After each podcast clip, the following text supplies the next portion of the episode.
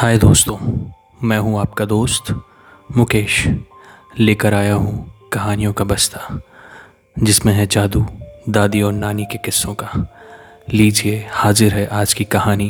कहानी का नाम है मुलाकात जिसकी लेखिका हैं पूजा तिवारी।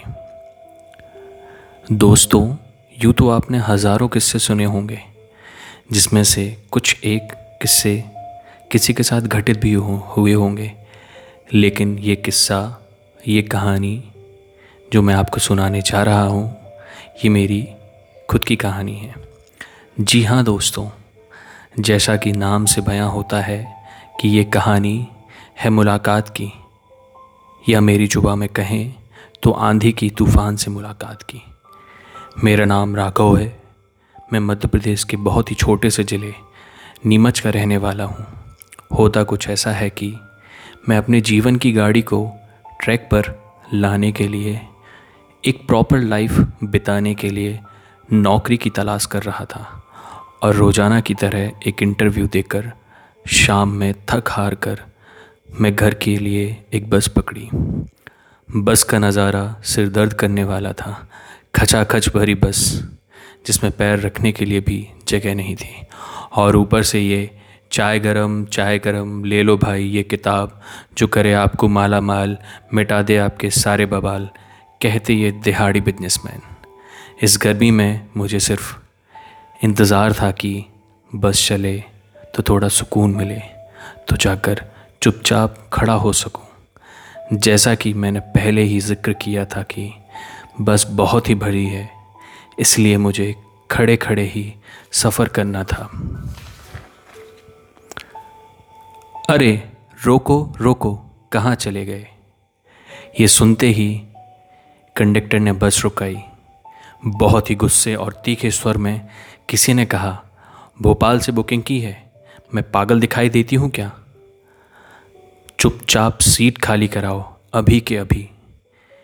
इतने में गुरु रंधावा का बहुत प्यारा सा गीत बसता है, तेनू सूट सूट करता, और पता है वो गीत? कंडक्टर के फ़ोन की रिंगटोन का था। बेचारे ने डर डर के फ़ोन को रिसीव किया और बोला, हेलो। क्योंकि वो फ़ोन था, बस के मालिक का। ऊपर वाला ही जानता है कि क्या गुफ्तगु हुई दोनों के बीच में कि बस के कंडक्टर का मुँह कड़वे करेले की तरह हो गया। खैर, हटाइए इन बातों का, इन बातों को जिसकी मैं बात कर रहा था उनका बस में आगमन हुआ। इतनी भरी बस, बताओ क्या मैं बस के ऊपर बैठकर जाऊँ?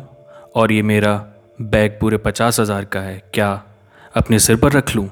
नॉनसेंस कुछ समझ आता है कितनी दूर से आई हूँ? आप तो समझ ही गए होंगे कि सांदी तूफ़ान की बात कर रहा था। आते ही जो ज़ोर का धक्का मारा ना, सच बताऊँ दोस्तों, आज भी दुखता है। Don't you see there is no seat conductor क्या मैडम? मैंने बोला, वो कह रही हैं, दिखता नहीं कि कोई भी सीट खाली नहीं है। कंडक्टर बोलता है, अरे मैडम, अभी करवाता हूँ। आपके लिए जैसे तैसे अपने लाल गमछे से उसने पसीना पहुँचते हुए कंडक्टर गया और मैडम के लिए जगह बनाई। ओह इट्स सो हॉट पता नहीं वीरेन ने इस बस में क्यों टिकट करवाई। मैं किसी और दूसरी बस से चली जाती। मेरा पूरा मेकअप बह गया। सीट मिले तो लिपस्टिक ठीक करूँ, परफ्यूम डालूं, सो स्मेली चिपचिप हो गया। सुन लीजिए ये है वो आंधी तूफ़ान। बस में पाँच मिनट में पूरी बस में हड़कम मचा कर रख दिया। और तो और मैडम की सीट बिल्कुल मेरे सामने थी। जैसे ही उसने कहा एक्सक्यूज़ मी प्लीज़ मैंने कहा यस प्लीज़ मैम प्यारी सी मुस्कुराहट के साथ उसने मुझे देखा और अपनी सीट पर बैठ गई। चलिए, सुनामी शांत तो हुई। इस सुनामी का नाम था रश्मि। लेकिन थोड़ी देर के बाद मैंने देखा, नीले स्कार्फ से फेस कवर किए कोई लड़की कोने में बैठी थी। आँखें काली काली नीला दुपट्टा मानो जैसे अपनी दुनिया में मग्न हो, अपने ख्यालों की किताबों को अपने मन में लिख रही हो और पढ़ रही हो। क्या बताऊँ दोस्तों, आंधी की ओर तो मेरा ध्यान गया ही नहीं। बस दस मिनट में उन आँखों में अटक के रह गया। मानो उसकी आँखों से नूर छलक रहा हो। पर उसने, यानी नीले स्कार्फ वाली ने, फिर से खिड़की की ओर देखना शुरू कर दिया। यहाँ देखा तो आंधी, तूफ़ान मुझे स्माइल दी और कहा what is the time this right now मैंने बोला इट्स सिक्स फिफ्टीन मैम अब बातों का सिलसिला शुरू हुआ। देखने में आंधी, तूफ़ान बहुत शानदार, गुलाबी हॉट, गोरा रंग, भूरी आँखें और भूरे बाल। क्या कमाल थी वो। लेकिन मन में तो बस नीले स्कार्फ बाली को देखने का सुरूर छाया हुआ था। फाइनली बस एक जगह रुकी और उस आंधी तूफ़ान ने उतरने का स्टॉप भी आ गया। उसने हँसते हुए बाय बोला और बोला nice meeting with you mister Raghav मैंने कहा थैंक्स मैम लेकिन मन में तो एक ही बात थी। कैसे वो ब्लू स्कार्फ वाली को देख सकूँ। उसी स्टॉप पर उसका भाई भी उतरा चाय पीने और बस चलने लगी। उसका भाई आया नहीं था। अब उसने बोला, रोको रोको, मेरा भाई नहीं आया और उसकी आँखों से आँसू छलक पड़े। मैंने बोला, फ़ोन लगाओ। वो बोली, मेरा मोबाइल बैग में है और बैग भाई के पास है। मैंने बोला, नंबर बताओ। क्या बताऊँ दोस्तों, दो मिनट के लिए तो उसने इस बेकदरी से घूरा ना कि मोबाइल नंबर नहीं, जैसे बैंक अकाउंट मांग लिया हो। लेकिन कंडक्टर बोला, जल्दी फ़ोन लगाओ। तो उसने नंबर दिया। मैंने कॉल किया ही था कि उसका भाई आ गया। सच में दोस्तों, इतना रोई कि वो पूछो मत। उसका भाई बोला, शांत हो जाओ।